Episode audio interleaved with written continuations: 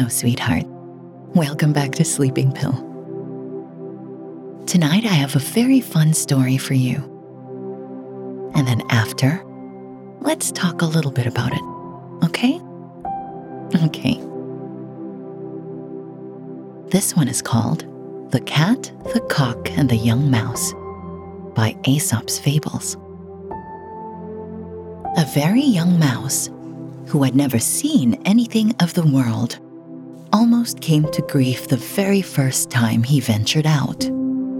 And this is the story he told his mother about his adventures. I was strolling along very peaceably when, just as I turned the corner into the next yard, I saw two strange creatures. One of them had a very kind and gracious look, but the other was the most fearful monster you can imagine. You should have seen him.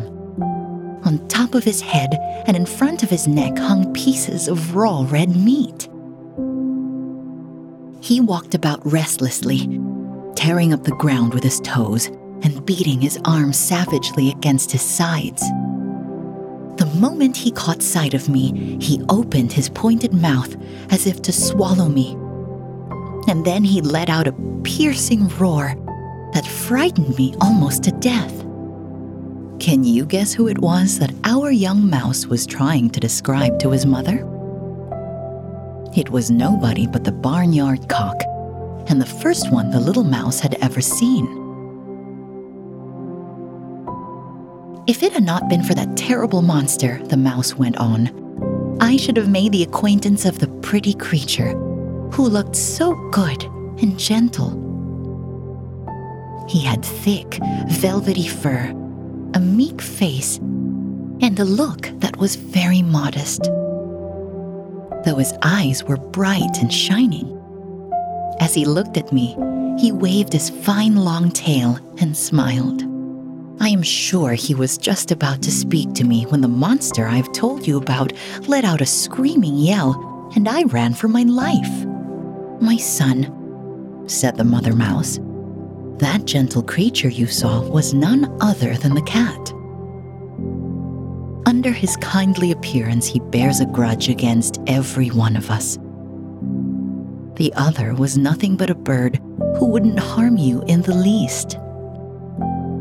As for the cat, he eats us. So be thankful, my child, that you escaped with your life. And as long as you live, never judge people by their looks. So, what did you think of the piece tonight?